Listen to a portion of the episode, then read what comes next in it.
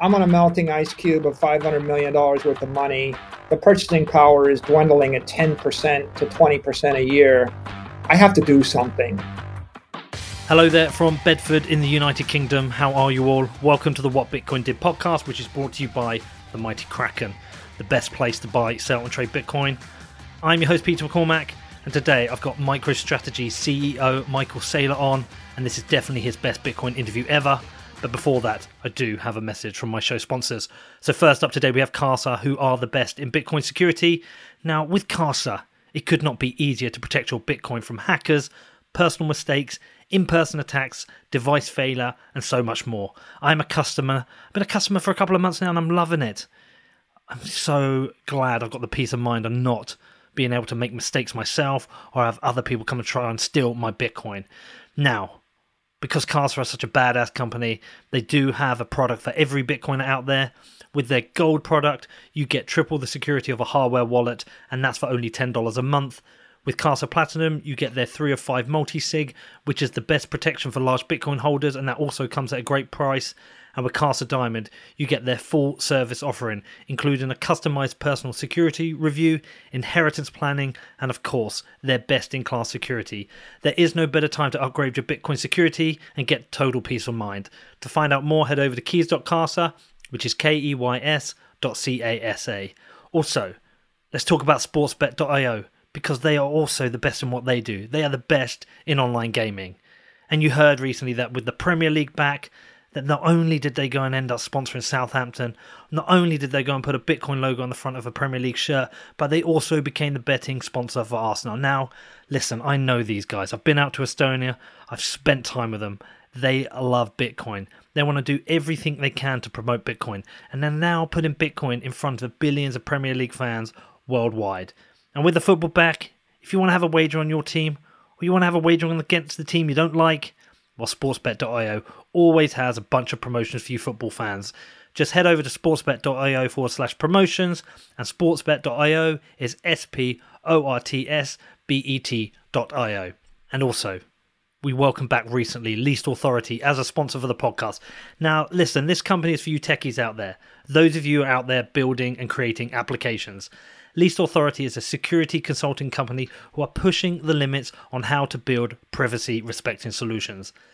They specialize in security audits, design specification reviews, and security by design.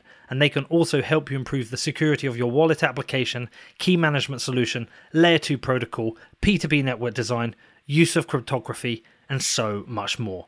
Now, if you want to boost your security strategy, you can arrange a free, no obligation call to find out how Least Authority can help you on your next project. Just head over to their website and hit the schedule a call button. That's at leastauthority.com, which is L E A S T A U T H O R I T Y.com. Okay, so on to the show today, and we have a monster. Now, MicroStrategy CEO has been doing the rounds, Mr. Michael Saylor. He's been on lots of other podcasts, but this is going to be his best interview ever. Definitely ever. Out of all of them, this is the best one. Now, we couldn't help but notice that they made a little dip in the market, bought a little bit of Bitcoin, just a small $425 million worth. I'm sure you've seen it all by now. Back in August, they announced that they bought 21,454 Bitcoin for $250 million.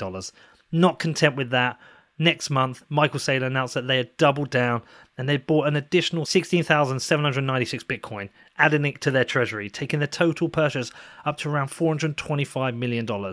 Now, that was pretty mind blowing news. Blew my mind. Now, firstly, not just that they are a publicly traded company seeing the value of Bitcoin, but even more than that, the sheer size of the Bitcoin purchase. This just wasn't a tiny fraction of their treasury. It is now their principal holding, and it's pretty amazing to see their conviction with Bitcoin. So I spoke to Michael early on, and I asked him to come on the show to go through the process they went through, where his conviction in Bitcoin came from, as well as we had to talk about Square, because on the day we had this plan, Square also announced that they had bought $50 million of Bitcoin. Pretty amazing week, really. Now, this interview was such a monster. It was such a huge interview. It ended up being like three and a half hours long. So I've decided to break up into two parts because there's clearly two parts to this interview. I'll be dropping the second part on Friday. So make sure you check out that too. If you've got any questions or any feedback, please reach out to me. My email address is hello at whatbitcoindid.com Also, have you checked out my other show, Defiance? My new series about Ghislaine Maxwell is really doing quite well, actually. Um, it's outperforming the Bitcoin shows, which is, yeah, after a year of hard work, is really cool to see. Now, a lot of research has gone into this story about Ghislaine Maxwell. So if you want to check that out, that's over at defiance.news. Outside of that, have a great week, and I will see you all on Friday. Michael, how are you, man? Awesome. It's a double awesome day. Double awesome. Well, lots to talk about. But listen, look, really appreciate you coming on. I know you wanted to save your favorite Bitcoin podcast to last, um, so appreciate that, man. And uh, yeah, we've we've got a massive thing to talk about, haven't we? We just a huge like what timing? A huge announcement that Square hasn't hasn't invested any money in Ethereum. I yeah, I woke up this morning and I and I saw that and it made it made reading Twitter worthwhile for the year. It was it was yeah. just an extraordinary piece of news. Why why do you think they ha- why do you think they haven't put any money into Ethereum?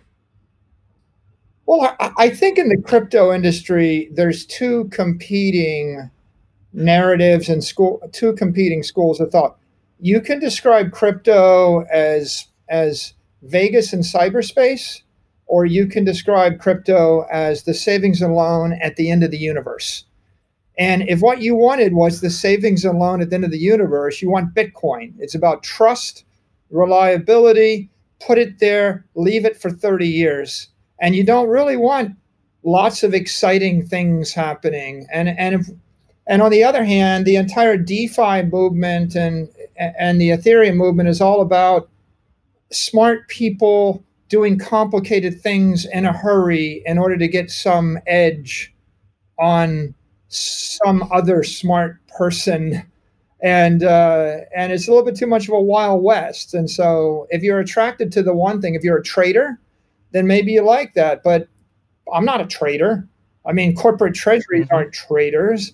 They're looking for the savings loan at the end of the universe. Right man. Well listen look it's it's a strange one because obviously you made a huge like bet on bitcoin right? We'll call it a bet for now. Um, Square have a much bigger balance sheet, but have put fifty million dollars in. But in some ways, it's it's also just as important because that's like a that's a signal to Silicon Valley. That's a signal to other Fortune 500 companies, right? Oh, I think it's more important. um, I think it's more important because, first of all, Jack, I didn't want to say that. Jack is such an iconic figure and such a leadership figure in the world. I mean, he's he's a worldwide leader, right? He represents something mm-hmm. to, to everybody. And second, they didn't they didn't make this move as as just a financial gesture. They don't need the money, right? They have more money than God. 10 billion in cash that's sitting around, but the market caps of Twitter and Square together are 150 billion or, or, or clo- closing in on 200 billion or something. So this is not about money. This is about empowerment, right? And if you read their uh, their press release, what they said is we believe the cryptocurrency and Bitcoin in, in specific is going to empower an entire class of people all around the world to live a better life, and and I think that that's incredibly powerful because now you have two different reasons that you might want to invest in Bitcoin. One reason we think it's a good treasury reserve asset and it's safe and it's financially responsible. The second reason is there's 932 million people in those 20 countries with collapsing currencies that have no chance at a decent life.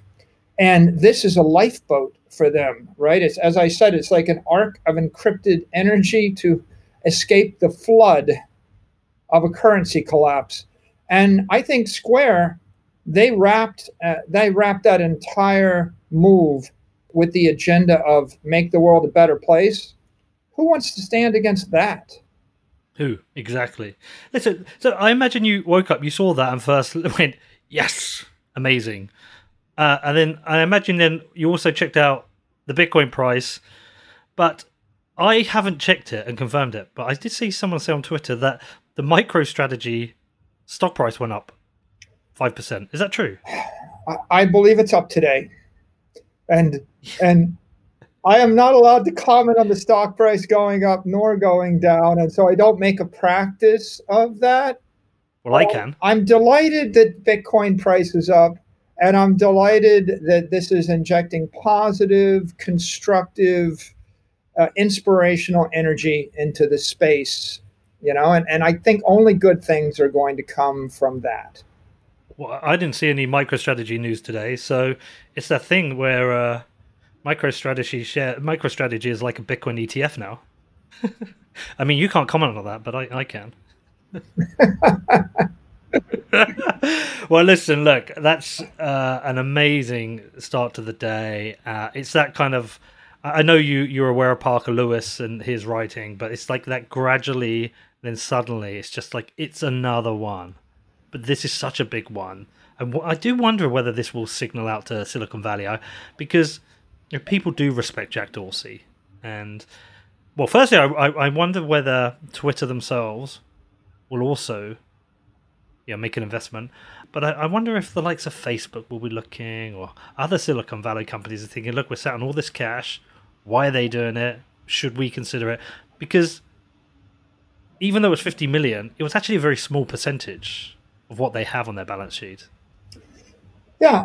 Well, I think there's a, a parade of wonderfuls that can follow this. You know, for example, uh, there are a lot of people that uh, that will look to uh, Square as an extraordinary, progressive, successful company, uh, which they are, right? It's just extraordinarily successful, mm-hmm. and they're going to want to copy uh, this because who wants to argue with success, and especially technology progressive success? There's another group of people they're gonna that are going to stop and say, "What do you mean when he said Bitcoin is a tool for empowering those in the world that uh, that don't have other options?" Right? What's this empowerment message uh, mean? And they're going to start thinking about it, and they're going to realize that people in sub-Saharan Africa can't buy Apple stock and wire it to their loved ones in order to avoid being beaten to death by a, by a collapsing currency, right? And that's that's the difference, right? Nobody's going to buy a T bill. They're not going to buy bars of gold. They're not going to buy stocks. They're not going to buy real estate in order to avoid having the currency collapse and being impoverished or starved to death.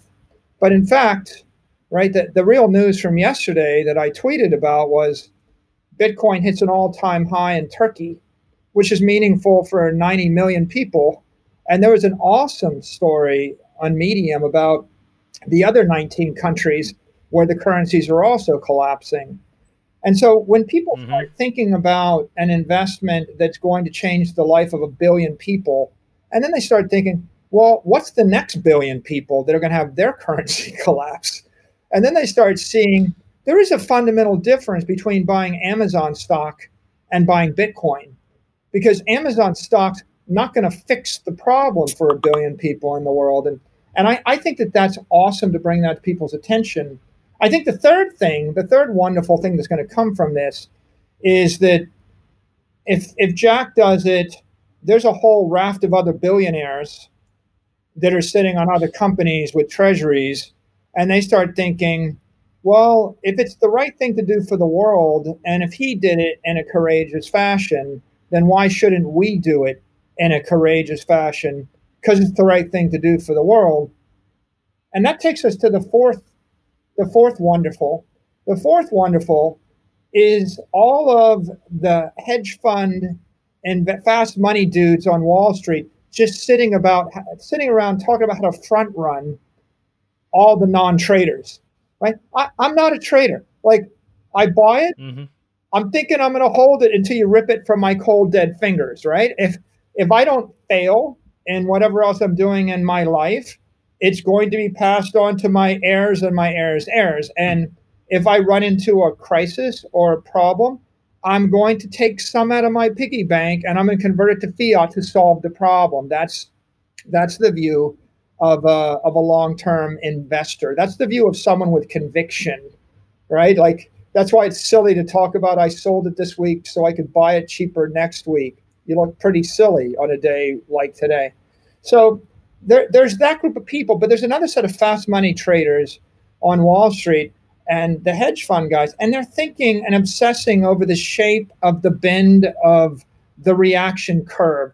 You know, they're trading gamma and they're thinking, I'm going to short it to buy it, to short it to buy it. To... And now they're thinking, well, maybe we can get ahead of the guy that's about to follow Jack Dorsey's lead.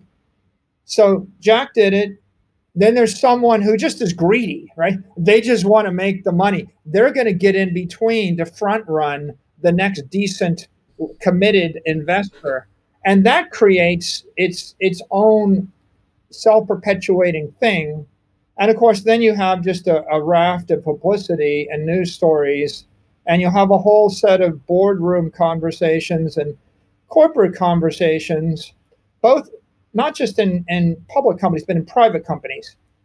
And in those private companies, they're thinking, well, this is not even that, you know, 1% means it's immaterial, which means you don't, you probably don't have to go to the board and get, you know, and you don't have to go through a whole set of approvals that you would need if it became 10% or 20% or 50%, right? What, what we did, we wanted to telegraph because it's not 1%. But, but 1% makes a difference and if you're a private company, well, you don't have to worry about that. You just move. And so I, I think that there's just uh, an avalanche of wonderful things that happen. And all of them add up to this, this simple observation, right? Bitcoin's a good thing and it's a safe thing. And you might want to get some in, catch it, in, in case it catches on, right? That's yeah, yeah. story. And that's enough. That's a pretty good story. Well, but there was another interesting news story that came out. Well, something I saw on Twitter today. I don't know if you noticed, but uh, Argentina's heading to its tenth default. Uh, but there was a tweet by Professor Steve uh, Hanke, uh, who, by the way, is is not a Bitcoin believer, but this was interesting. He put Argentina's net liquid foreign reserves have evaporated, and the peso uh, is tanking again. Argentina has no strategy, and Argentina was really interesting because I always talk about like if I try and talk to my friends, go down the pub and they're like, Pete, tell me about this Bitcoin thing. And it's always hard to explain it. When I was out in Uruguay, I was sat down with a couple of people from Argentina. It's so easy to explain. They just get it. You just explain, yeah, it's money the government can't steal, they can't inflate away, and they can't seize. They're like, oh, how do I get some? So to see that news on the hey, same Peter, day. I, I feel for Argentina, and I, I have business in Argentina. Yeah. In fact, I have a very, we are the number one business intelligence company in Argentina. We've got a great business there, and I've got great employees there. But you want to hear two good Argentina stories from a non-Bitcoiner? Okay, yeah, tell me. Here's my first. Yeah. I had a million dollars in Argentina ten years ago, in a, in a bank account, and I read the news, and there was no Bitcoin. And uh, so I did the best thing I could. I said, put it, put it in a Bank of America in Buenos Aires. Good. Now move it into a US dollar account. Great. Because I don't trust the peso. The peso is trading one, one peso to one dollar. It was pegged. And I said, I'm reading all this news that they might go off the peg. So put it in dollars. I, and then I said, can you just wire it back to the US? And they said, my lawyers go, no, that's illegal. Capital controls. I said, I, so I can't, I, I can't get my money out. No. Okay, we'll put it in Bank of America and, and um, Buenos Aires. Great. So, in rapid succession, this happens. Press release. All US dollars in Argentina are here by law required to be converted to pesos. Okay. Oh, there are a million dollars became a million pesos. Next day, the peso is not, peg is broken, and now the peso trades 10 pesos to the dollar. And I had $100,000 worth of pesos in 24 hours and somewhere uh, after being beat to death uh, a couple of months later, it's like, oh, and now you can wire out your money if you pay a 20 or 30% fee.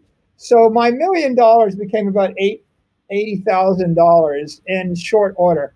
And, and that was my first experience with, uh, and we were a wealthy company, right? So it, it just irked me, but I had money elsewhere. If I had, if that was the only million dollars in the world, and you took 90% of it, it crushes you. So I felt for the Argentines then, but we kept doing business and we do business in pesos, blah, blah, blah. 10 years go by, nine years go by. the year is 2019. I still don't know Bitcoin. Someone, I start reading the Wall Street Journal. Argentina. Hold on, hold on. You're saying, t- are you telling me 2019 you still didn't know Bitcoin? I was an idiot. I, like, no, no, no, no, no. That's just interesting. I look. I, am going to come back to that. About it in 2013. I forgot about it. I got wrapped up into the rest of the world. I was busy doing my thing. There are a lot of reasonable people that are just busy doing other things and they don't focus. So I really didn't. Know. No, it's not. Yeah, no, it's not a criticism. It's it's like it's how quickly you moved them when you found out. You know, uh, wars have a way of opening people's minds to new ideas. you know, mm-hmm. if you if you read the structure of scientific revolution by Thomas Kuhn, he talks about paradigm shift, and the message is people don't embrace new ideas until they die. And, and uh, you have to wait for the entire generation to die. Intelligent people don't embrace new ideas till they die, unless there's a war.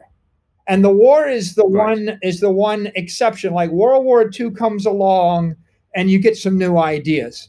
Or as Trotsky said, you know, you may not be interested in war. War is interested in you. And when some when when there's a war on COVID, or there's a war on currency, and you get slugged in the face, or when the currency collapses by 90%, then then not being aware of something flips to, oh, my house is on fire. Where was the fire extinguisher thingy again that I didn't think about?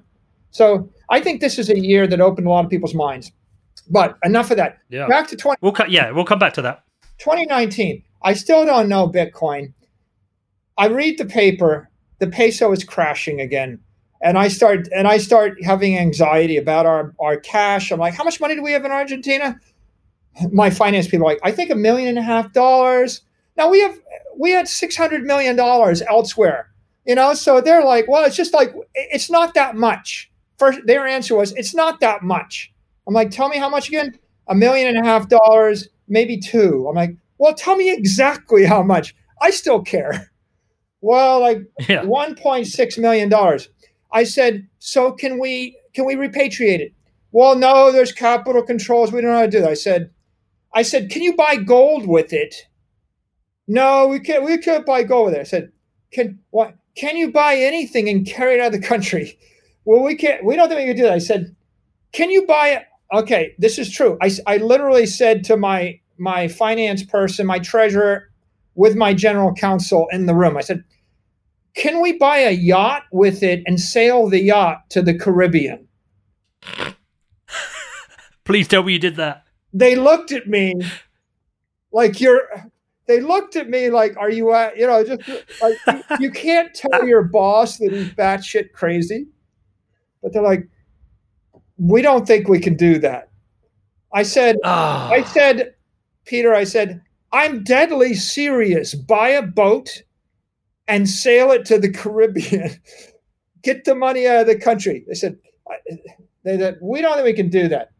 And so that was an example of me just not winning an argument or, or not winning discussion. The final result or the resolution was we bought some some govern some sovereign debt or something from the Argentine government that we could legitimately move out after we took a 20% haircut. You know, and so, oh, and so that was my two Argentina stories. Now, if I had it to do again today, uh, the question I would have asked instead of saying, "Can you buy a boat and sail it to the Caribbean?" would be, "Can you buy Bitcoin?" Oh, yeah, of course, of course. Oh man, the country's such a basket case. I mean, a lot of places in South America are. Um, Uruguay is one one of the places I've been that's uh, okay, but I mean, I went out to Venezuela earlier this year Again, it's just these places are such a basket case. But explaining to Bitcoin to them is like really, it's really easy. Anyway, listen, we've got a lot to get through. Um, did I? I can't remember because we spoke before. Did I tell you about that time you first messaged me? Tell me. So I on the day that MicroStrategy, Peter, I, I, knew you. You and I were on a first name basis. I had listened to ten or twenty hours of you and what Bitcoin did before this, you'd ever heard of me.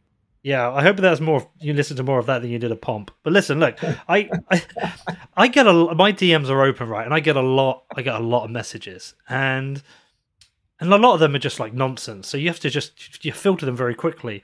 On the day your news came out, it was like uh, uh, you'd messaged me on you DM me, but you didn't send me a message. You just sent me a, a link to the tweet, and I was just like, whatever, I don't care, whatever it is, and just ignored it. And then I saw, I think it was something like Nick Carter tweet about it. I was like, oh, what's this? And read the story. I was like, oh, that's cool. I should try and talk to the CEO, try and get him on the podcast. So I was, then I was Googling MicroStrategy, MicroStrategy CEO, and it comes up Michael Saylor. I'm like, okay. So I click on uh, the link in the Google search results. It comes up with you. And I'm like, oh, his DMs are open. I click on your DMs, and there it is, and there's the message for you. I'm like, oh shit, you messaged me. Well, so Peter, big, I big confession there. I didn't know anybody in the Bitcoin community, and they didn't know me. I was a I was a non-person, and so you're, I made a list. sniper. I made a list of the twelve or, or the ten most influential people in the Bitcoin space, and I thought, well, maybe if I message each of the 10, one of them will notice it and they'll post it because no one's following me. And so, so I was, uh, I was doing the best I could with the tools that I had at my disposal. Yeah. Well, my my mistake. Well, listen, look, we got we got here in the end. A uh, bit of a uh, you've been busy now this last few weeks, right? Yeah, yeah. The, We're pretty busy place. doing a lot of things, working hard. Never. No, I mean, like you've you're in the Bitcoin space. You've been done, doing a lot of interviews. You've been get you know become known. Like, so confession number two. I haven't listened to any of your other interviews yet, and I, I did that on purpose. Um, I tend not to listen to other Bitcoin podcasts because if I know if I'm going to interview a person, I don't want to be distracted. Oh, they're deadly but this boring. one I, I purpose. They're deadly boring, and I kept yeah. all the really good stuff for you, Peter. Well, of course, like you said. I mean, like I said, you it's your favorite podcast. So, but no, I, I, haven't listened to the others. I do know you've talked about like your career history. I know you talked about that with Pomp, so we, we won't bother doing that. But there is there is a bunch of stuff to talk about. Firstly, though, like how how are you finding it? Because you said 2019. That's really interesting. So you discovered it. Obviously, went deep down the rabbit hole quick, pulled the trigger, which is amazing. But how like how are you finding navigating the space? Because it can be great and it can be unforgiving. Um, but how are you finding it? I, I like Bitcoiners, right? I mean, I I love everything about them, right? I mean, I, I, I love the the Austrian economic sect, and I love the libertarian sect, and I love the people that have read science fiction and Robert Heinlein and and the moon is a harsh mistress and there ain't no such thing as a free lunch and the citadel people i love that. And i love the um, I, I love the people that are focused upon how we empower the billions of people bank the unbanked and i i love the techno enthusiast. And uh, I love the pro- I love the progression of it, and then I love the refreshing contrarians and the skeptics, and uh, and the like. So it, it's a it's an interesting community with people with a lot of passion. Some of them can be uh, uh, like people can get bent out of shape over the smallest the smallest thing. You know, you'll trigger them if yep. if you were to say something little. You know that w- once once somebody thinks that their encryption is better, they're like Bitcoin's not encrypted. You know, or once somebody thinks their transactions are fast, they're like Bitcoin's too slow or once they think that you know the ones that want to bank the unbanked get kind of upset that maybe people with money might get a benefit from it you know? And they're like you know we can't have the institutional interest hijack this thing. And so there's a lot of people that wear their heart on their sleeve but i'd rather have it that way than the other way. I mean the other way is just a bunch yeah. of mercenaries that don't that don't give a damn about anything like the guy that buys Bitcoin so that they can make a 3% trading yield and sells Bitcoin, like that's fair, that's too mercenary for me. I don't want to be in a world full of mercenaries that are just looking at me as a one night stand. Um, okay, before we get into it, we, we, like I said, we've got a lot to get through. The one thing I did want to talk to you about is how much exposure have you had to how the kind of open source dev world works. Because one of the things I was gonna, I know it's a bit cheeky, but I was gonna pitch it at you is that you've already made a massive investment. But have you like, have you considered, or would you consider like dev sponsorship? Have you have you spent much time looking at that stuff? You know, as I got in the Bitcoin community, I, I, I realized that the real unsung heroes of this space are the developers that are that are working on the software, especially things like Bitcoin Core. if it doesn't get upgraded, we all have a, and maintained, we all have a problem. And if it gets upgraded too enthusiastically, we still have a problem. and so, so then I started thinking, who's paying all those people to to keep the heart, you know, and the soul of Bitcoin beating? And uh, that that's a rabbit hole that I'm getting. I'm moving down right now. I've been. Mm-hmm. I've been on uh, a journey to get more educated as to how how Bitcoin Core and how how Bitcoin software in general gets maintained, tested, developed. Start to understand the consensus mechanisms, uh, etc. And I would say the conclusion I'm coming to is we need to support it. So, so Peter, I think you convinced me. Uh, the, our company is going to start by supporting a Bitcoin developer. Uh, I got to figure out which Bitcoin developer, but uh, but we're going to start by supporting one, and then I and I think we'll evolve and increase our support over time because eh, the Amazing. unsung heroes of this space that are doing they're the keepers of the flame are the developers, right? So if you want this thing mm-hmm. to last for 30, 40, 50, 100 years we actually need passionate developers that are going to maintain this. So, yeah, it seems like I should be supporting that effort. The company should be supporting that effort. I, I probably took that granted cool. when I started, but now I'm not. Now I'm I'm appreciating the need for it. No, but that is so cool that you know because it does rely on on it's, it's like this one of these weird things with bitcoin like you can own it but but some people have a sense of responsibility to support it in other ways. There is a lot of people supporting developers. The fact that you would do that's very cool. Look we'll have that conversation offline because i guess we have to think about who who would be the first person to speak to about who you would want to consider supporting. And you might want to figure that one out yourself. Um, but that's very cool. I, I will help you out with that. Okay so I um that's very cool. What well man. That's amazing. Okay, so the the first area I want to go into is that, and interestingly, Square came out with their announcement today and also talked about releasing almost like a guide for people who wanted to invest in Bitcoin. So I thought it would be interesting also just to go through your experience as well, um, cover that, before we get into some of the juicy details about like what you think about Bitcoin, some of the interesting topics where I'm sure we'll battle on some of them. But can you just talk me through the timeline of, of how this happened? So you discovered in 2019 what the timeline was up until the point where you, not like the internal one, where you made the decision, you think, yeah, do you know what? We need to do this. Can you talk me through that kind of like timeline? I think um, the world undergoes this, uh, enters into this pandemic and all the geopolitical reaction to the pandemic starting mid March. By mid April, uh, it's pretty clear to me that there's going to be a K-shaped recovery. That what we've what we've got is a massive Fed intervention, which has inflated the value of fixed income securities and stocks back to all-time highs or on the way to all-time highs as though there was no pandemic and as the as though there is no lasting consequence or economic consequence to the pandemic. And then on the other hand main streets shutting down and uh, and there's there's what they say on TV and then there's what you think.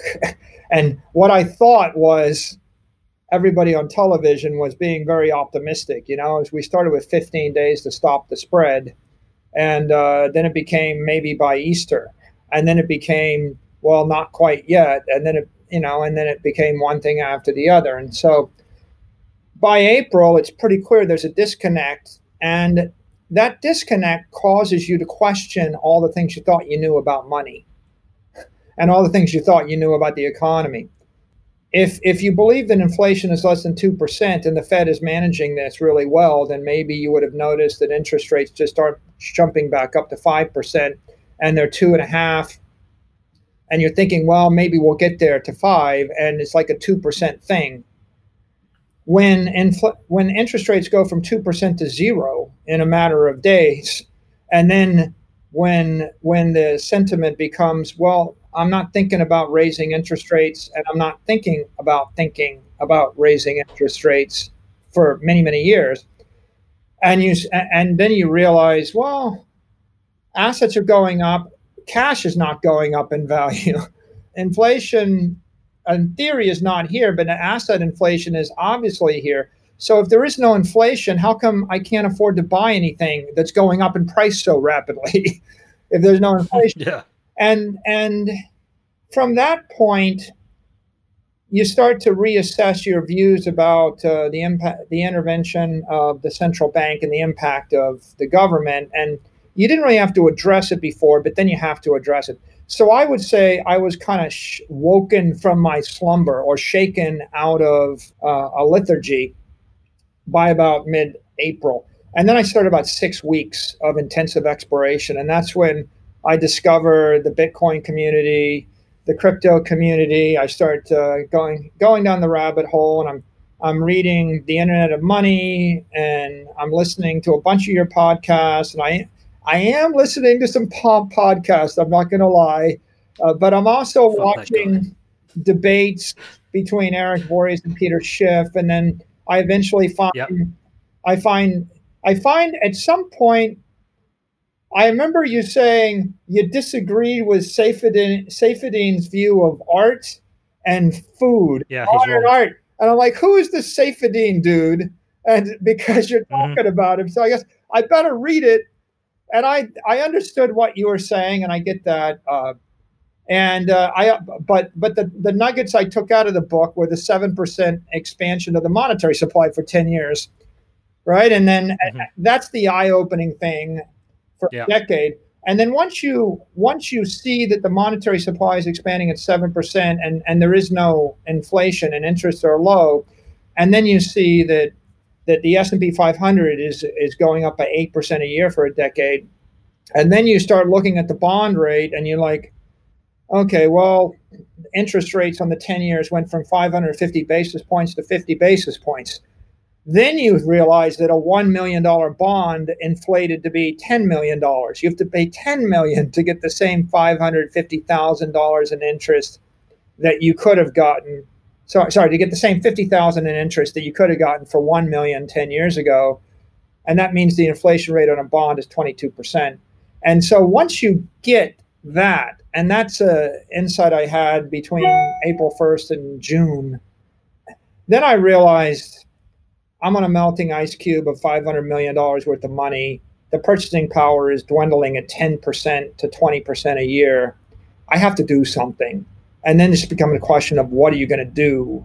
And uh, I, you know, I, I cycled through all these other, these other investments, but Bitcoin is the purest. It's the it's the purest treasury reserve asset. If you're if you're looking for a if I had a hundred million dollars and I wanted to put it into a, a, a, vault and take it out in 30 years, maybe if I wanted to put a hundred million in a vault and take it out a hundred years from now. And m- most people they roll their eyes when I say this because they're like, "Well, who's going to live a hundred years? Who thinks about it?" That's not the point. The point is when you're thinking about a hundred days, there's just a bunch of noise the, you know it's all it's all irrational. There's that phrase the market can stay irrational longer than you can stay solvent. And so when yep. people think about 90 days or one year or two years or three years then you're just making a bunch of decisions based upon the greater fool theory. I know it's stupid to do. It's it's stupid um, to loan money at 1% interest. But if there's a fool that's going to actually agree to loan it at 50 basis points for the rest of my life, I'm actually going to make a lot of money when that other fool steps into that trade. So the greater fool theory kind of gets gets into the mix when you take a one, two, three, five year time frame. When you go out 10 years, it gets different. But when you go to 100 years, it's extremely clarifying because now you realize the structural defect of every other idea you have with with a gravitas.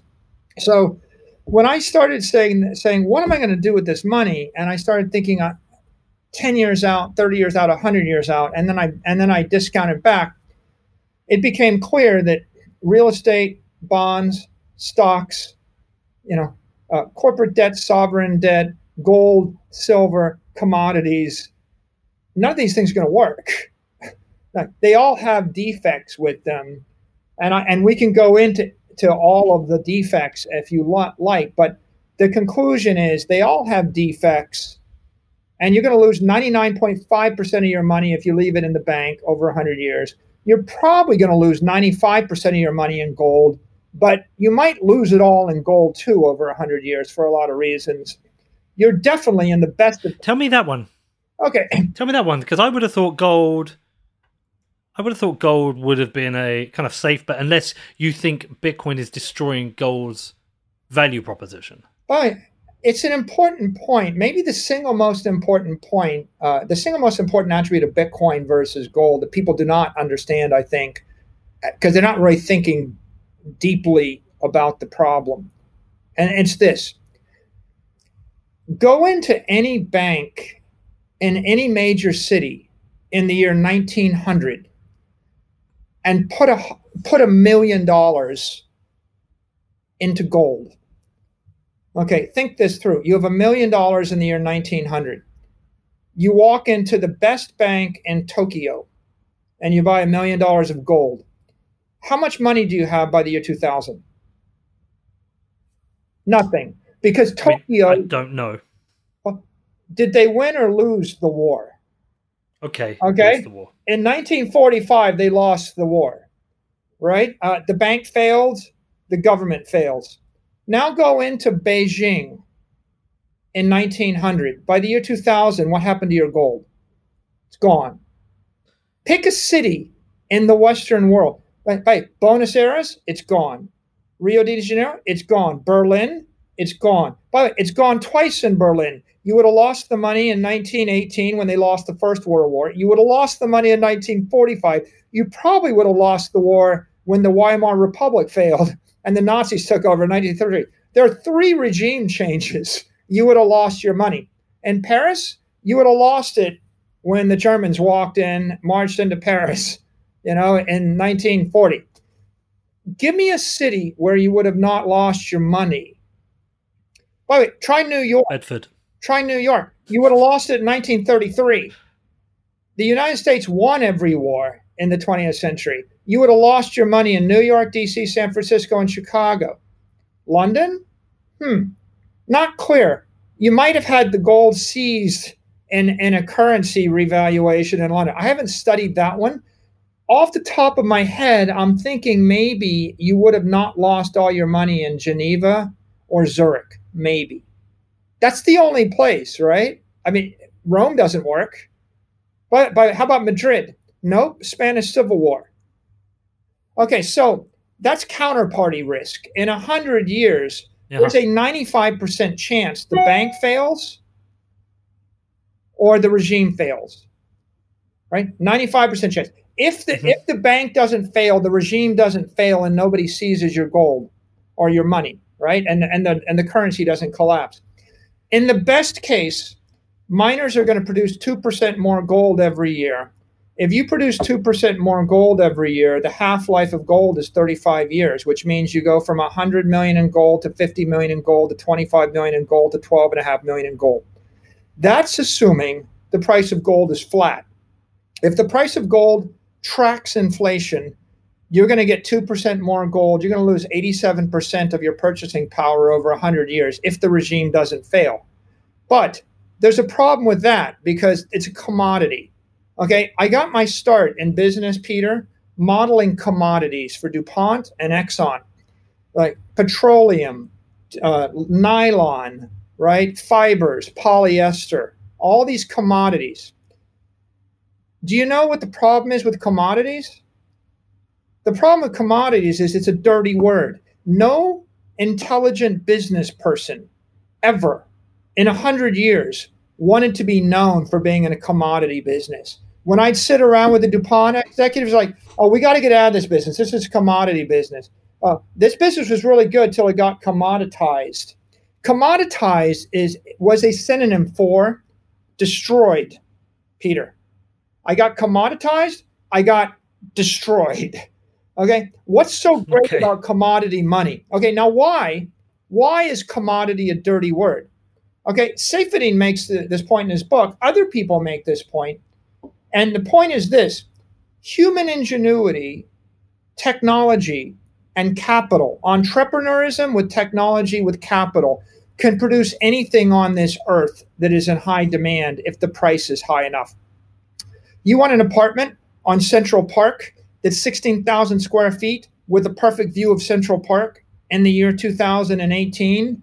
You're late, right? Impossible? No, perfectly possible. I buy a block, it costs me 100 million bucks. I build straight up 150 stories.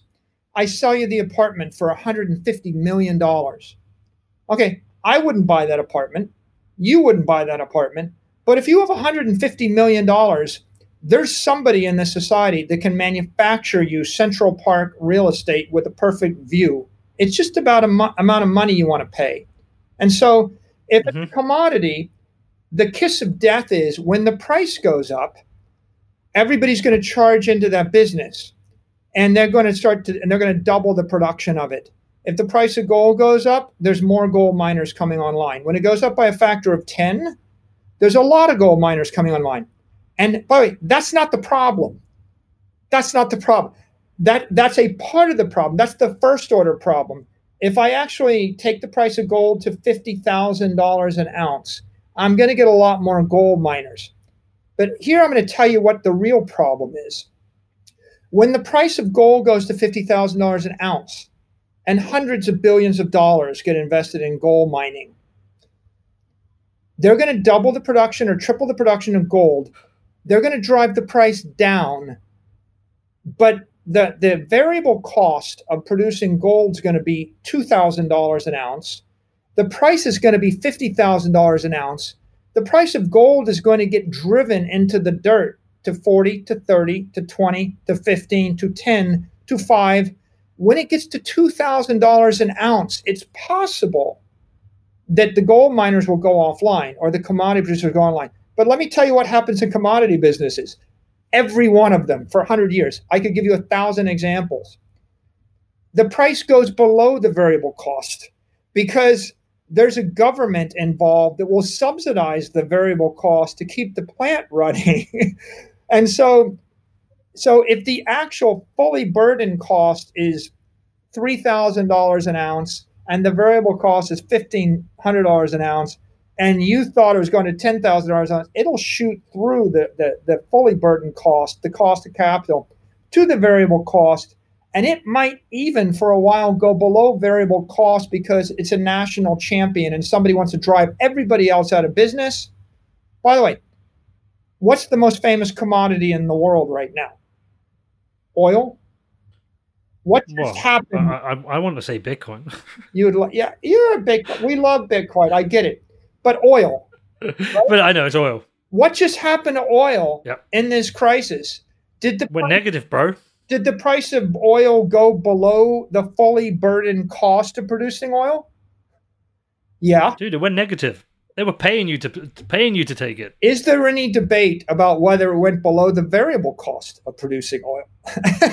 the point the point here is this is why you don't put your treasury reserve in a commodity because ultimately it becomes political. A government might decide that they want to mine gold or they might want to buy the commodity. A company that has 10 what, when you have 10 billion dollars worth of gold mines and the price of gold goes down, you think anybody walks in and says, "Let's shut down all of our gold mines, liquidate them for cash and invest it in Amazon stock." You, you can move liquid capital from Amazon to Apple to Bitcoin, you can't move gold mining capital. It only does one thing, which means that I am locked like my knees buried up at the concrete, and all I know how to do is I need I know how to make more gold.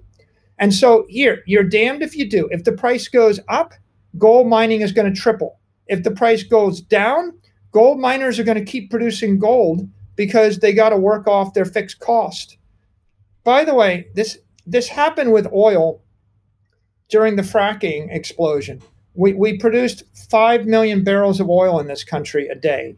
And everybody said, oh my God, the price of oil is going to $100 a barrel. It's a crisis. We fought wars over this, Peter. Two wars over this. We fought mm-hmm. wars in order to go protect our oil interests because because we thought the Western world was going to be choked to death if we uh, if we didn't have access to cheap oil from Saudi Arabia. So what happened?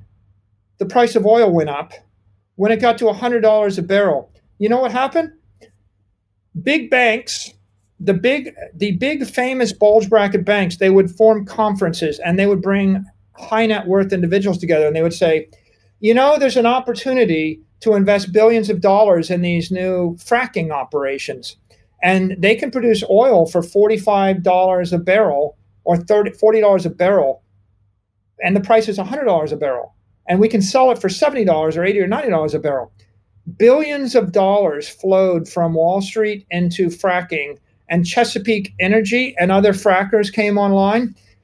The production of oil in the United States was pegged at 5 million barrels a day for like 50 years.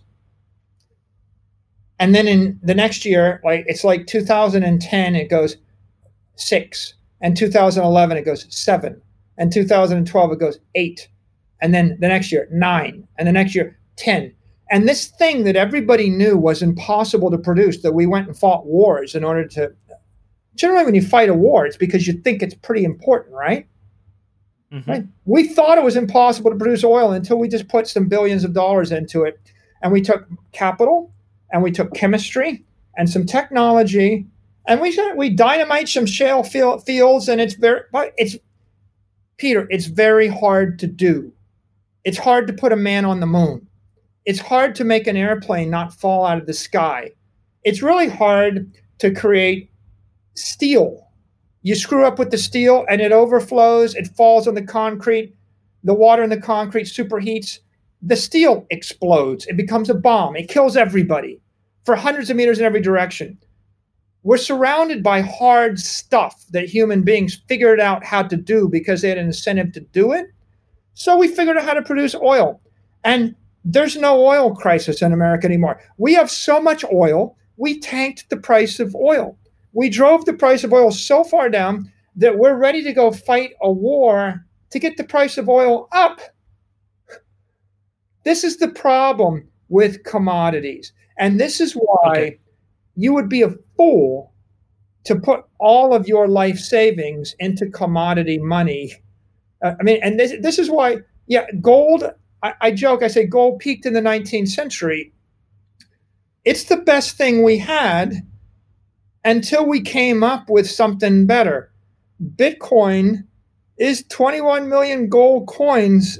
And by the way, Bitcoin is so much Bitcoin mining is so much better than gold mining. I don't think people get this. Let me let me make one more point. If you mm-hmm. put a, a hundred billion dollars into gold mining, you have a hundred billion of special purpose capital, and the only thing you can do with it is flood the money with gold, and you will do that until until you can't anymore. You're going to the gold miners are the enemy of the gold owners. You see, they're your enemy. They're trying to dilute and debase your currency. They're not your friend. Gold miners are at a war with gold owners. If you put $100 billion in, into Bitcoin mining, you're going to buy a raise of SHA 256 miners and you're going and you're going to buy the next generation, the next generation. By the way, what are they good for? Nothing. Mining. Nothing other than Bitcoin mining. You can't get solving algorithms. On. You can't run data centers with them.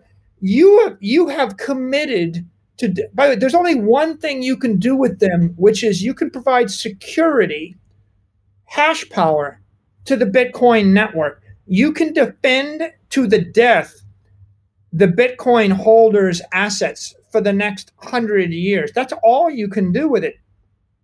You can't create any more Bitcoin. And and so the the beauty of it is you're making a capital investment in a special purpose asset that has no purpose in the universe other than to protect and nur- nurture Bitcoin. And that's a good thing because because you can't produce more of it, you could just make it better. And if the price by if the price of Bitcoin goes down and you own this equipment, you're not going to sell it to Amazon. You're not going to give it to Google. The only thing you're going to do with it is keep running it until the price of Bitcoin or the price of running it is less than the marginal cost of your electricity. And by the way, you might keep running it below the price of electricity because your government, the nation state that has the Bitcoin mining facility, might very well view that the same way that the Saudi Arabian government viewed oil, which is we're just going to run our Bitcoin mining rigs until we drive out all the high cost producers and we're going to get the hash power. And when the price of Bitcoin noses up again, then we're going to own X percent, more percent. So what you have is you have a dynamic, but it's so much more constructive to the price of Bitcoin than than oil drilling is to the price of oil or gold mining is to the price of oil. Bitcoin is not a commodity. It is a spe- it is a specialty, the ultimate specialty, because it is ultimately scarce in the universe. And as people put more capital and more ingenuity into it, they make it better. And with commodities, gold, silver, real estate in Manhattan, you know, what happens when Tesla price goes up? Well, they can mint more Tesla stock in a heartbeat.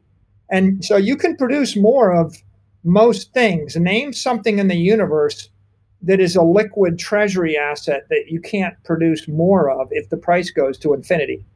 Bitcoin, man. Bitcoin. But listen, I couldn't find anything else, Peter. Like I looked at everything else, I couldn't find it. But uh, look, I, I agree with you, and that's, that's brilliantly articulated. Next up, I talk to Michael Moore about MicroStrategy and their Bitcoin purchase. But before that, I have a message from my amazing sponsors. So let's talk about Kraken, my favorite place for buying and selling Bitcoin. It's the only place I use for buying and selling Bitcoin. And you're going to say, Pete, it's just because they're a sponsor. Nope. Not just because they're a sponsor. Listen, they have been consistently rated the best and most secure cryptocurrency exchange. And security is really important to me. Look, I've talked about it a lot with Casa. Security is so important with Bitcoin. So I only want to use an exchange where I 100% trust their security. They also have the best in class in customer service. So, whatever issue you have, whoever you are, wherever you are, if you reach out to them, they're going to help you get that shit sorted. And if you want to start trading Bitcoin, they have all the tools that you could possibly need. Whatever your level experience, at kraken.com, it could not be easier to sign up and start trading Bitcoin. They also have a beautiful mobile first app. So if you're out and about, if you're sat at that KFC, you're at Starbucks, you think, I want me some more Bitcoin, you can whip out their mobile app and you can start buying Bitcoin on the go. With their margin trading, futures, and OTC desk, Kraken has every option covered for you. There is no better place to trade Bitcoin. You can find out more at kraken.com or you can download the app. It's available for the iPhone and Android. Just search for Kraken Pro, which is K R A K E N P R O. Also, we can't finish this show without talking about BlockFi, the future of Bitcoin and financial services. Now, I am a BlockFi customer. I have an interest account. At the end of each month, I love checking my balance and seeing that my Bitcoin is working for me. Now, you can also do this. You can open up an interest account with BlockFi. But not only that, using your Bitcoin as collateral, you can take out a USD loan. You can also fund your BlockFi account directly from your Bitcoin wallet. And with the BlockFi mobile app, you can now fully manage your account on the go. With so much more coming this year, with everything the team is working on, they're going to smash it. If you're interested in checking BlockFi out, I recommend you first do your own research, then head over to blockfi.com, which is B L O C K F I.com let's just take a second. Bitcoin isn't isn't definite. It it does have its own risks, limited, and I think things like what you've done and now what Square have done is actually building a regulatory moat around Bitcoin. I think you're creating as as miners defend uh, the security of Bitcoin. I think you're you you're you're defending Bitcoin's uh, legitimacy because if any government, specifically the US government, was to let's just say there was an attempt to ban it, they would be on shaky legal ground with the likes of yourselves and Square, and, and if enough companies have invested, I think there could be a challenge to it. That said, all I'm saying is there is still a certain amount of risk, and you know, when you're sat there with a half a billion dollar melting ice cube, you could have said, "We'll put a hundred million in, and we'll put some in gold, and we'll put some here, some there." You know, you could have moved your money around and hedged your risk, but you didn't. You just went balls deep in Bitcoin. You're like, "Fuck this, let's do it all." so, like, that's some conviction that you had. You know, when the war arrives, you got to choose sides.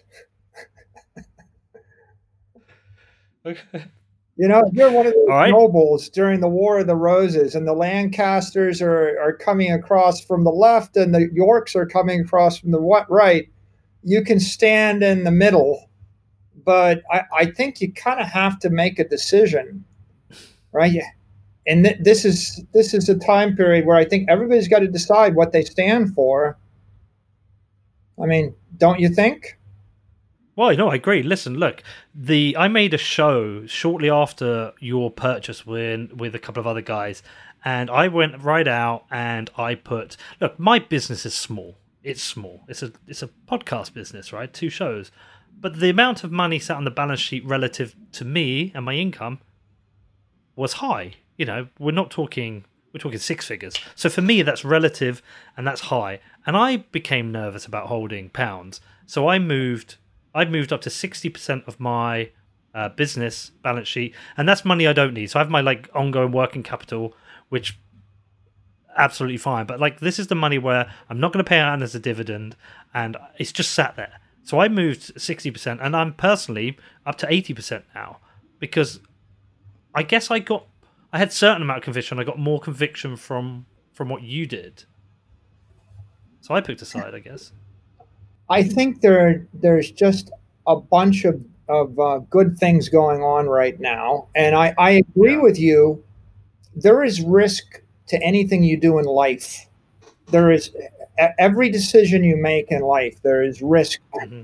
and if if you're afraid to take any risk, you'll never do anything. You'll never go yes. anywhere. You'll never try anything. You'll never do anything right? And and so we all have to deal with that, and that's part of being an adult. That's and that's part mm. of the human condition. And uh, when when I look at the risks in Bitcoin, there are regulatory risks. By the way, there are regulatory risks that are different across every single jurisdiction, right? Yeah, that's fair. It's different in Wyoming versus New York versus Florida versus the U.S. versus Russia versus China versus Japan versus whatever, and it's changing all the time. There's a whole set of challenges to be overcome, and there's a, a huge community of Bitcoiners that are working in all their jurisdictions to do the right thing and to overcome those challenges. Then there's a set of risks in the technical domain, in the software domain. We could actually get really enthusiastic and put so many features in the thing we break it. And but and I'm a software per, I've been in software for 30 years. You know, Peter, most of my failures, they weren't bad ideas. They were good ideas pursued too enthusiastically. Right? Like people think, oh yeah. No, don't say that. You've just gone after Bitcoin enthusiastically. I, I am enthusiastic. but but the point is like you sit down and you think I can build this application and I can put 37 features in it and it fails and tanks. And then you realize the guys at Instagram created a piece of software and all it did was like share a photo and you couldn't even resize the photo. And when I looked at it, I thought there's a thousand photo apps that are better than this, but theirs is the one that won because resizing the photo wasn't critical to the to the photo network. What was critical to the photo network was speed and simplicity. Too often, enthusiastic technologists they want to add a feature, and with the feature comes an attack surface or a performance problem or an instability and that uh-huh. kills the network and so so the, the challenge is to have 10 ideas but to only embrace one idea and to have the humility to know that just because there's a hundred things I could do, maybe there's only one thing that I should do that I need to do, and and uh, the others are just undue risks that are probably going to be counterproductive, and they'll either destroy everything, you'll wreck the entire business, take it to zero, or they'll make it mediocre. And so there's technical risk in Bitcoin, and there's a whole community of people fighting that technical risk right now. And and we want to pray for them that they make the right decision, right? I mean, but and then there are the then there are the miners that are running, and and they're struggling with all of, with with hardware risk and and uh, you know power risk, etc. I kind of think about the keeper of the flame. You know, that's such a strong metaphor. For example, you have you ever been to um, uh, to the Pantheon in Rome? It's not the Parthenon, but the Pantheon. It's a beautiful um, a beautiful building uh, built by uh, Agrippa, who was um, who was uh, I think I have Augustus's right hand man, the guy that won the war for Caesar, Caesar Augustus and uh, he endowed this uh, building, uh, the Pantheon. It's yes, I have a gorgeous building. You walk into it; it's got a big uh, oculus in the middle, like yeah, and the light comes through it. Yeah, and you could never forget it if you ever yeah. walked in the building no, because this bolt of light comes in. Yeah. Okay. Why do you think that lasted for two thousand years? Because most buildings don't last for two thousand years. I mean I guess because it was built on solid foundations. I, I would like to say that. But, but, uh, and it was defended. I don't want to say it's defended by the Italian army. every it's easy to build a thing. It's hard to maintain the thing, and it's really difficult to profit from a thing. And so, what you learn over time is that, that with time, everything gets decimated. Everything is torn down, and the only yeah. way it's not decimated is you have to maintain it. The reason that building's still standing 2,000 years later is because it was adopted as a church by the Roman Catholic Church.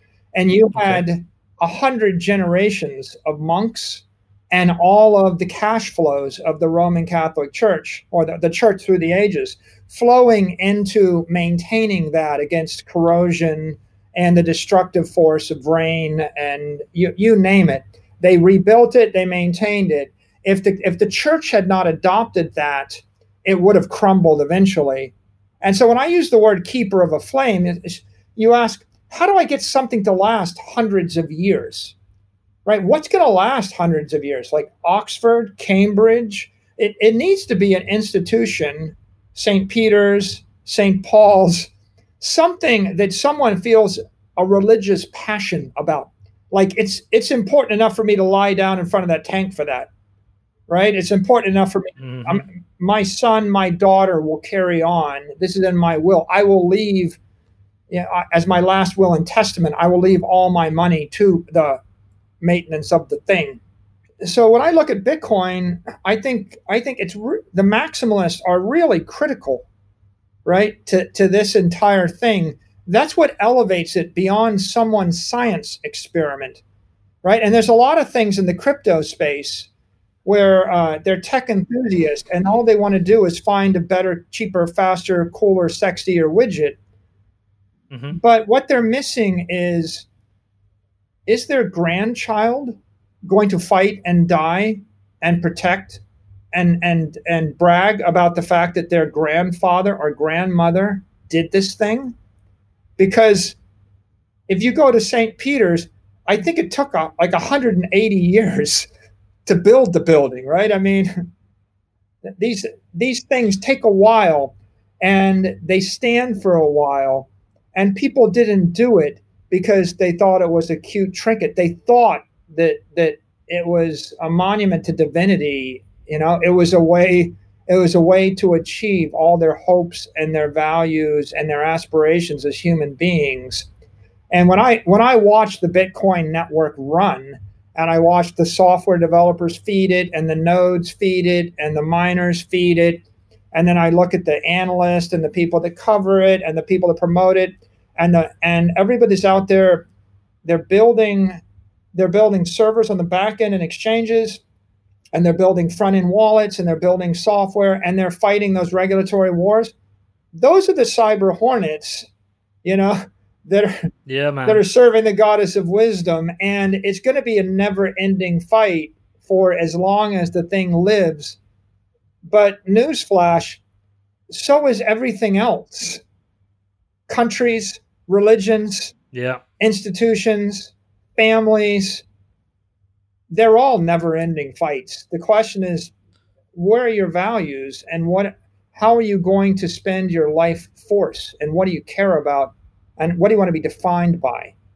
Okay. So you make the decision, you you get your absolute conviction. You you bowl into work one day, you sit down with your board and you're like, lads, lads, listen, I've got an idea. Like, how does that work? How do how do you first deliver that? Like, did you have to counsel some people internally first? Did you sit down with your board and go, "I've got an idea"? Like, how did that work? Um, for something like this, you need the consensus of the officers and the directors of the company, and you, and they all they all have to internalize it, understand it, believe it, and support it, and they all have a voice in it. So, first, I I collected a small curation of materials, things that things that make the case. About call it three hours worth of YouTube videos and uh, and uh, a number of documents. And and by the way, there's a Bitcoin section on MicroStrategy's website for anybody interested in this, and um, we've actually created its own category. And in addition to some of my videos, there some of the videos that I relied upon that I showed to the board are there, and then some of the documents and um, and uh, some of the white papers are there for anybody else to look at, including some of our financial filings. So we've tried to curate this so anybody else can just go and look. But what what I did is I curated a set of materials. Then I had one-on-one meetings, right? Uh, and and I mm-hmm. think what I did is I I sent the materials to everybody. I said, look, this is your homework. I need you to look at all this, you know, and watch these things because because it's better explained by uh, one of the early Andrea. There's the early Andreas discussion. There's a what is mm-hmm. Bitcoin mm-hmm. discussion. There's a there's this uh, I think a seminal debate between Eric Voorhees and Peter Schiff. You know, on on I love that debate. Bitcoin versus fiat. And it, it's kind of ironic now because Peter Schiff defending fiat seems ridiculous, right? Like why? Yeah, why I know. I, know. Like, I I don't even I don't even know how can you possibly believe in gold and then defend fiat as I, I don't get it but that you know so i found things like that i put the put it to the directors and officers then i met with them one-on-one and then i uh, i answered every question we had a discussion you know and and uh, and everybody told me what they thought and some of them had some experience with uh, with bitcoin and some had experience with crypto and some did not about half and half half of them had experience, okay. were, and but half of them were ahead of me, and then half of them had never seen this before. So now we're all coming up to the same level of speed. And in my experience, Peter, if you want to create stress and anxiety, there's a simple way to do it. You put two people in a room and you give them a, a topic which takes 30 minutes to understand, and you give them five minutes to make a decision. Okay. But whatever it is, if it takes five minutes to understand the issue, then I give you 30 seconds to make the decision. So that's the way that you have people at, at loggerheads with each other. And the real key to getting consensus and, and having everybody feel good about it is you can't jam these things on anybody. You can't rush them.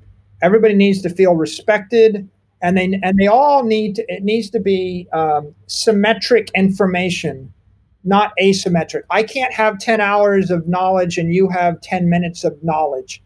Two intelligent people are going to disagree and fight with each other. And so, first we establish a baseline, then then I figure out where everybody is, then we come together as a as a group and we discuss it. Then then it, corporate governance is critical in a publicly traded company, right? There's there's the here's an idea. I, you know, and you and I, if you're a private investor, all I have to do is convince you that this is better than um, it's better than real estate, stocks, bonds, swaps, other forms of cash, you know, random insurance policies and commodities, gold, silver, platinum, whatever, or buying another company, right? Those are all the things you can do with the money. buy anything on earth, or Picasso's, right? You want to buy art, scarce collectibles. All I got to do is convince you this is better than that. And then we're done. And then you're like, okay, Mike, let's just put our money in this, or, or, or give me 10 million worth of it, or 100 million dollars worth of it. If you're a publicly traded company, you've got a whole nother set of questions. How do we account for it? How do we how do we report it? How will you know how will our partners feel about it, right? Our our, our outside shareholders are partners in the business. So I after I've finished figuring this out, figuring out what what is the most rational course of action from an investor point of view, we have to ask the question what's the body of settled law say? What are our disclosure obligations? What are our accounting obligations? And now, how do we communicate this to our counterparties? And by the way, we also have we have outside law firms and we have outside accountants and we have our the rest of our employees. And we can't do business without their support right? Like so so you you could do it's a lot of people. It's kind of like being married to 15 different women at the same time and they all have equal rights jesus that's like a description of hell. If you're you know it's like i struggled with one. I, but you understand it's it's it's you're you can't just make the decision yourself. You have to you there, there's that phrase if you want to go fast go alone. You want to go far go together. So yeah. but so we have to work through that. So after after i get consensus from the board and the officers of the company everybody's got their own role to play. The general counsel has has a project because he's got to work through all the legal issues. And then but but was everyone with the board was everybody on board? Or were there any kind of naysayers? Or does it come down to a vote and you know some lose out? Or did did you have did you essentially have consensus on the board? I'm very, we had consensus on the board. And, nice. and, i feel very blessed. It's very we're fortunate for a number of, of reasons one um, everybody's very technology forward right it's we don't have we're a software company we're a technology company all we've done is make investments in technology for 30 years and mm-hmm. there's no future for a technology company that doesn't continually reinvent itself. So I don't have people on the board that aren't sensitive to the need to, to progress.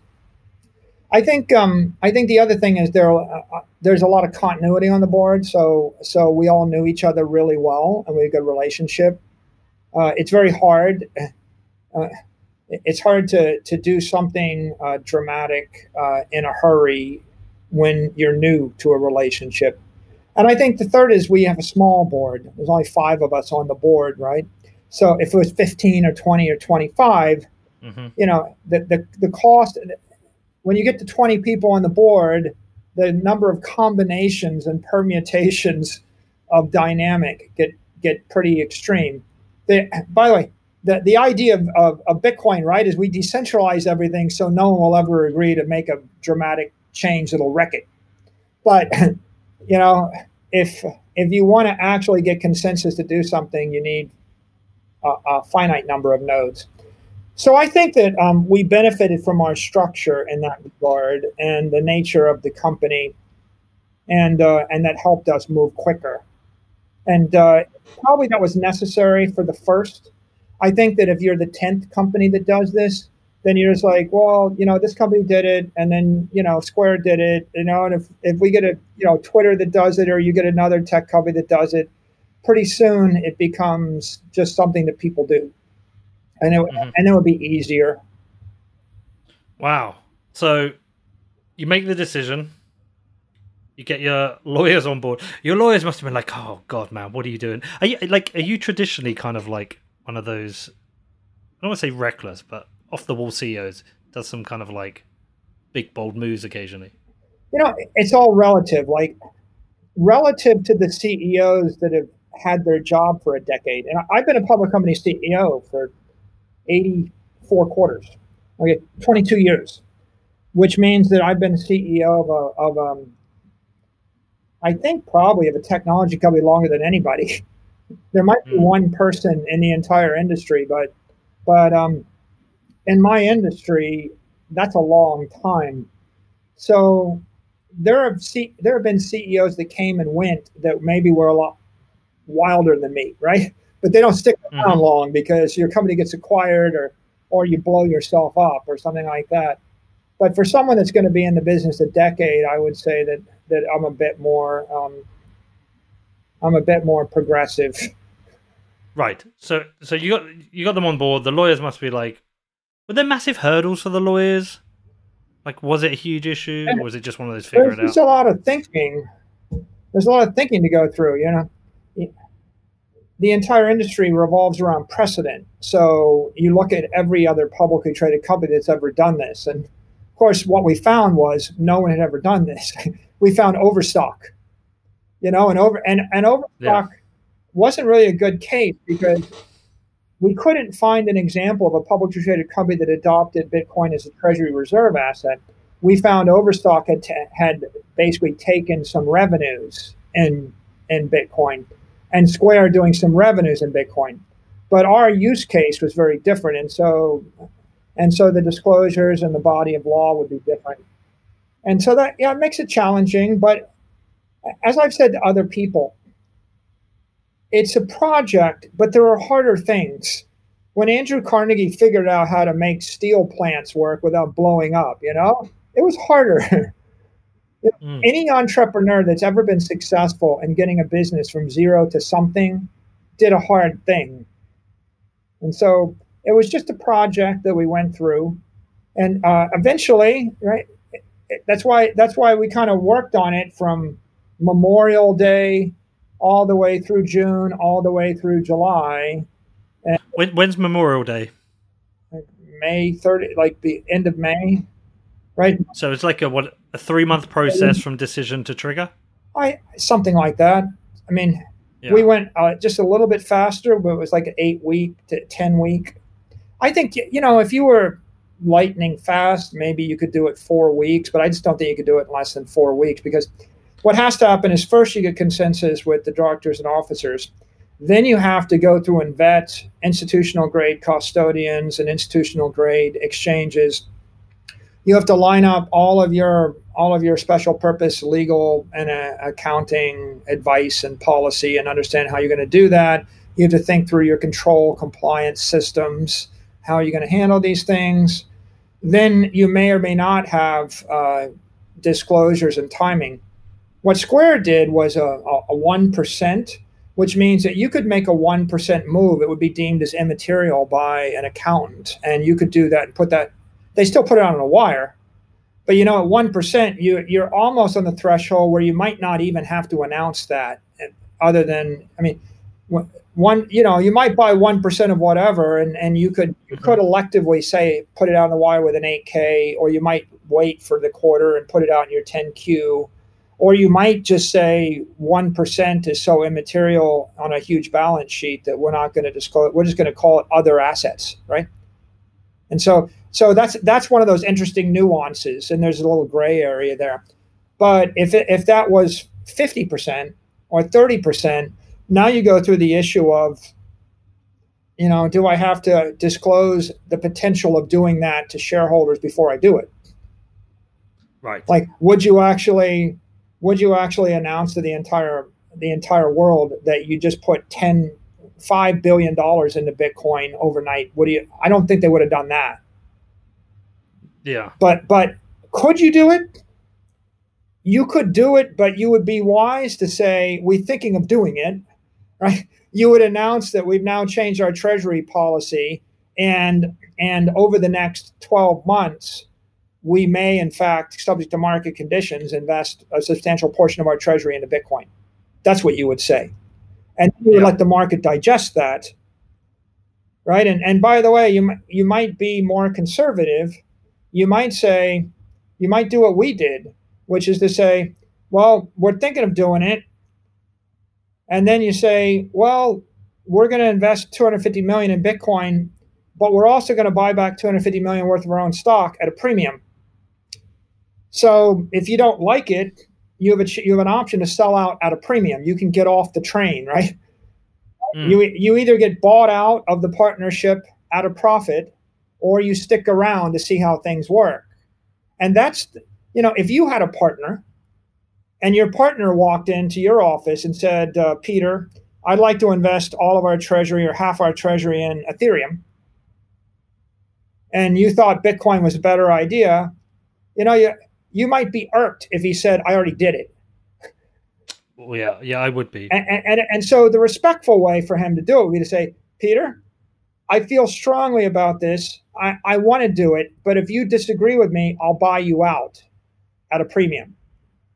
Okay. You see? But did anyone did anyone freak out anyway? It was remarkably smooth. Mm-hmm. It was it was incredibly smooth. In fact, we announced this uh, and then we talked to some of our investors, and and the majority of the investors we talked to said, "Yeah, that seems pretty progressive. I get it." you know, and, and, then I heard one. You know, there's there's one story. I was like, "Well, there's this one investor is not going to like it," you know, and so get ready when you meet him.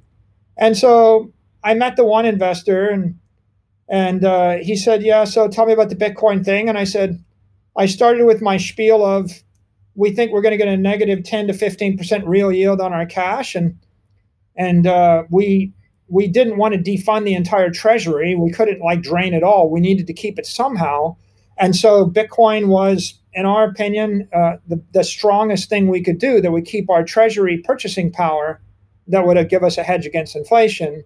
And let me tell you why it's you know better than other things. And he goes, "No, you don't have to. I, I know Bitcoin. I own it."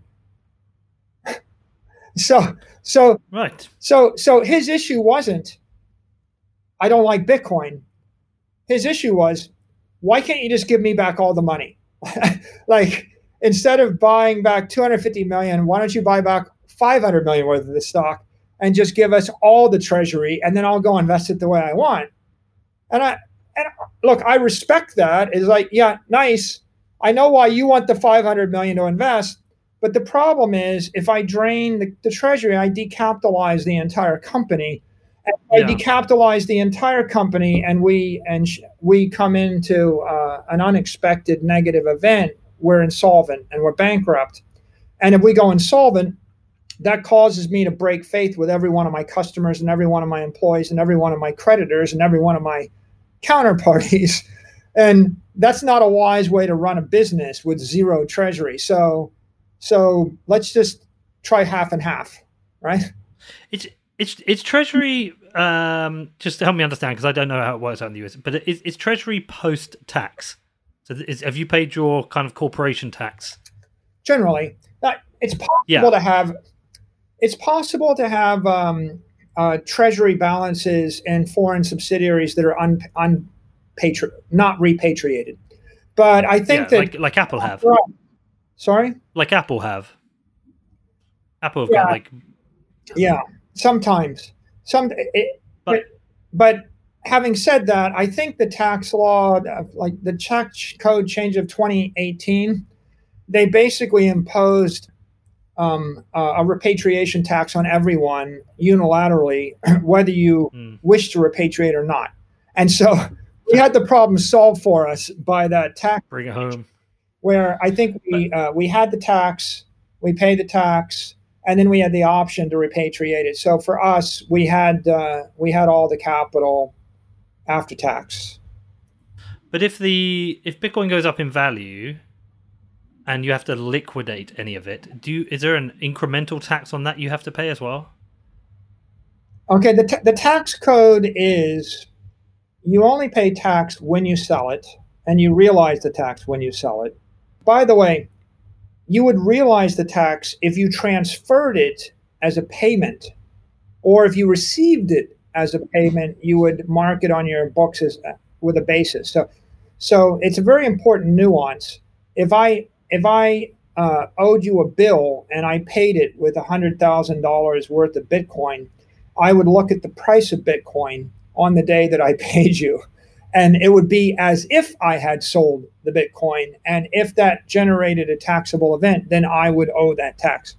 So the use of Bitcoin as a currency per US IRS tax code, and I think this is tax code in most of the Western world, um, would be taxable on transfer or on, yeah. on trade. It doesn't matter whether I sold it or whether I transferred it. So, in that particular case, if we buy $100 million worth of Bitcoin and it's in our treasury and it goes up, there's no tax until we sell it. Now, you said, right, okay. you said, well, Mike, what if it goes up and we have to sell it? Well, that's a non sequitur. I don't have to yeah. sell it because it went up. I have to sell it because I got hit with an unexpected large bill, you know, because of some pandemic shock or because. Yeah, no, that's what I meant. Some, that's what I meant. Like, if there was a situation you were forced to sell it, do you have like a, another tax to pay on? And do you just pay it on the incremental additional earnings? If if we held this, if we had a hundred million in Bitcoin and the price didn't go up, and if we had a, a shock and we needed to raise twenty million, we would sell 20 million worth of Bitcoin, pay no tax because there's no capital gain in it. Yeah, so it's just a capital gain. If if we had 100 million in Bitcoin and it went up by a factor of 10 and we had a billion dollars and we had a shock and we needed 20 million, we would sell 20 million and that 20 million would have uh, a large capital gain in it, 10 to 1. So it would have an 18 million dollar gain in it and we would owe what ordinary uh, long term 28% or maybe income tax, maybe capital gains tax. I, I forget, but let's say 30%. We would pay some tax bill on the gain, not on the basis at the time that we sold it. Right. Okay.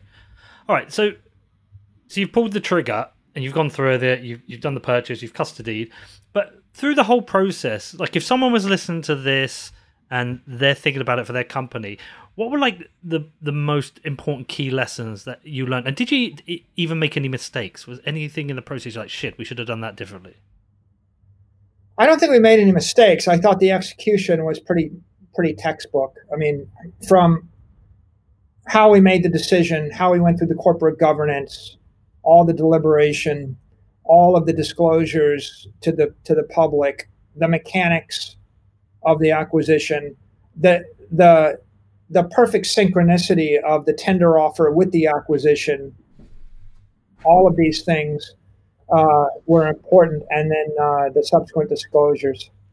Um, if I was giving advice to someone else, I think I think it would depend upon whether they're a publicly traded company or they're a private company.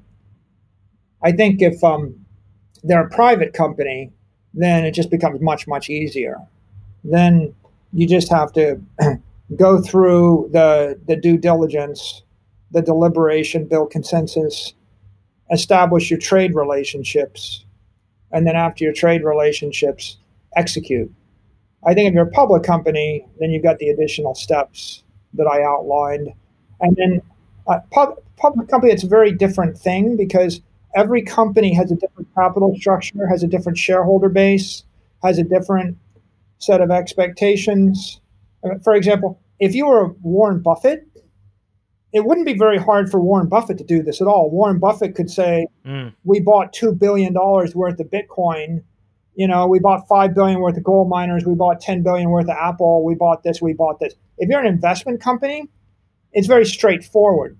If you're um, a high tech company with a very very small treasury, and uh, then then it might be viewed as uh, as uh, making a small treasury a liquid. But if you've got a massive treasury and you don't need the money, like you're Apple or Apple, Twitter, Square, they don't need money. I mean, they don't need the treasury. They're generating cash flows that are insanely great. And the likelihood in the next five years or 10 years, it's almost impossible for those businesses not to generate cash. Right? Just almost inconceivable for YouTube or Twitter or Apple, right, to not generate cash. Maybe at Netflix because they get this capital intensive business where they got to go spend hundreds of millions of dollars to buy content or make movies. But but if you have a pure digital network, Facebook, they're just going to generate cash. So I don't think it's that much of a risk for them. It's just it's just uh, a little bit more of a disclosure issue because people aren't used to seeing Facebook invest in equities, debt, or other alternate assets.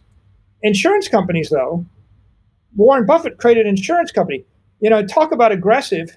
What if I bought an insurance company with MicroStrategy stock, and then I and the insurance company had two billion or five billion in assets in government bonds, and then I sold the bonds and I bought Bitcoin with the five billion dollars worth of insurance assets that are being held in trust for widows and orphans and life insurance funds to pay off 30 years from now, or pension fund, right? That would be an interesting move. But by the way, it happens. I mean, there are insurance companies that do buy equities, and at some point they, you know, other institutions could invest in this. But uh, that's the summary is everybody's different, and they've all got different circumstances, and so they'll go through their own journey. I think. Have you had any CEOs get on the phone to you and say, "Can we talk about this? What have you done? I'm interested." I'm making, I'm making some new friends.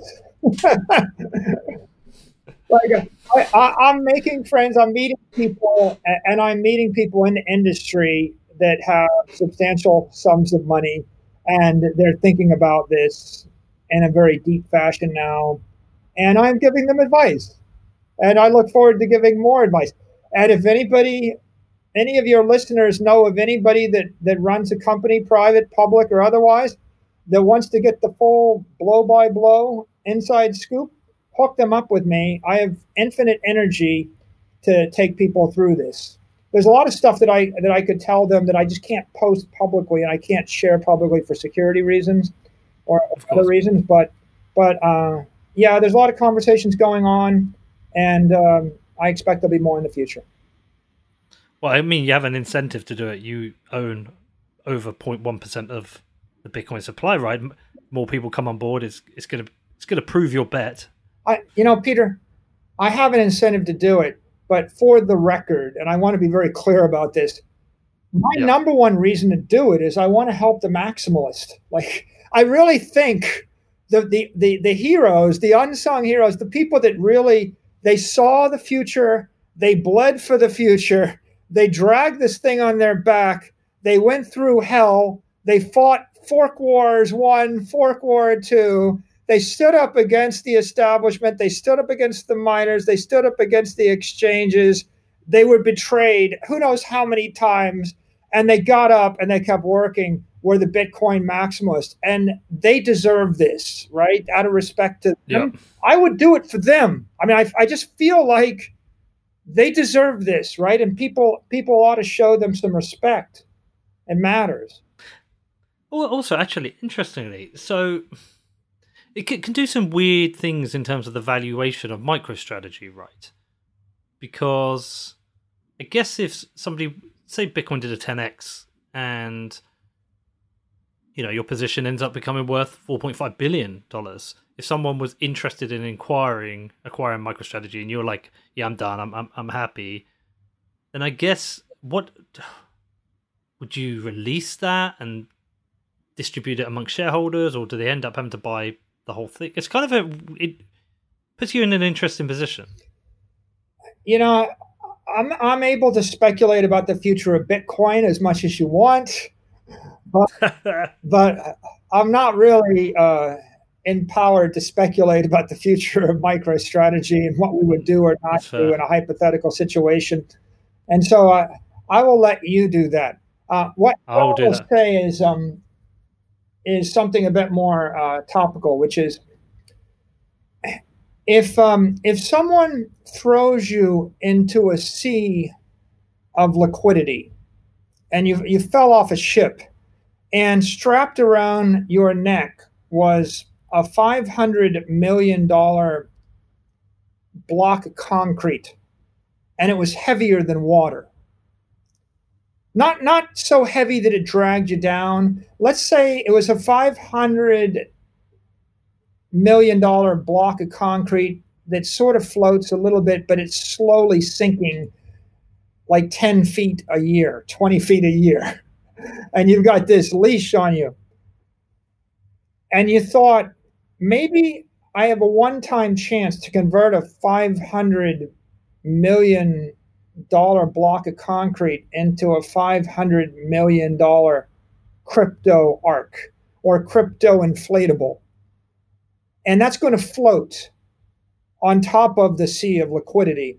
I might I might go ahead and pull the ripcord, inflate the raft. I might cut the line to the 500 tons of concrete. I might crawl up into my crypto raft. And if you ask me why did I do it, I did it to not drown, Peter. Right? I didn't yeah. drown. But then if you said, well, Michael, it, what happens if the sea rises by 100 feet? or the crypto sea keeps rising. If they just keep pumping more water and it rises and rises and rises and rises, I'm like, well, a rising tide lifts all boats. I would just like to be in the boat. So when I look at it, I think, yeah, if if uh, if Bitcoin is successful, that's good for us. And if people keep printing more money, that's probably on the margin. I'm better to be in the inflatable that's floating on the money than be swimming with the concrete block around my neck that's sinking with the money. And, and that's how we look at it from a, a financial point of view. And I, I, I think that that's the essence of Bitcoin as a treasury reserve asset. The whole point is to float and not sink. And by the way, other assets are floating. The reason we had a K shaped recovery is because the bonds and the stocks in the market were floating on all of the money, all the stimulus money that was being printed by the Fed. But on the other hand, all these Main Street businesses are not floating on it. Right? They're they're they're basically chained via you know to an anvil that that uh, is holding them down as we basically pump water into the room. Yeah. Okay, what do you think of that one? bit, bit of a monster, right? How good is Michael Saylor? Right, I think that MicroStrategy has made it much easier for companies to follow their lead, and I think Square has too. And following Square, they actually, I think they released some documents explaining how they did it. I think this is something we're going to be seeing quite a lot of. I discussed this in my interview with Plan B, Preston Pysh, and uh, Jeff Booth, where we talked about perhaps you know the next phase of Bitcoin is this corporate treasury FOMO. One thing that I couldn't believe, like, really surprised me when talking to Michael, is that he only started going down the Bitcoin rabbit hole last year, and yet he had the conviction to put half a billion dollars into it. Um, pretty amazing stuff. In the second half of the interview, we did get into the Bitcoin value proposition, maximalism, privacy, and so much more. That's going to be dropping on Friday, so make sure you check that out. But if you've got any other questions, any feedback, you can hit me up. My email address is hello at whatbitcoindid.com. Outside of that, if you want to support the show, I've been asking for the last few weeks, do you mind going onto iTunes and leaving me a review? It only takes about two minutes, and I've noticed some of you have been doing it. So thank you so much. Honestly, I really appreciate that. It really helps with the rankings in iTunes. But if you do have two minutes, please do that. And then outside of that, my other show, Defiance, we've got a series about Ghislaine Maxwell at the moment, which is doing amazingly well. Um, so thank you to everyone who has checked that out. If you haven't, it's very well researched, and that's available at defiance.news. And if you want to reach out to me, if you've got any questions, I pretty much reply to all emails. My email address is hello at whatbitcoindid.com. So feel free to do that. Have a great week, and I'll see you all on Friday.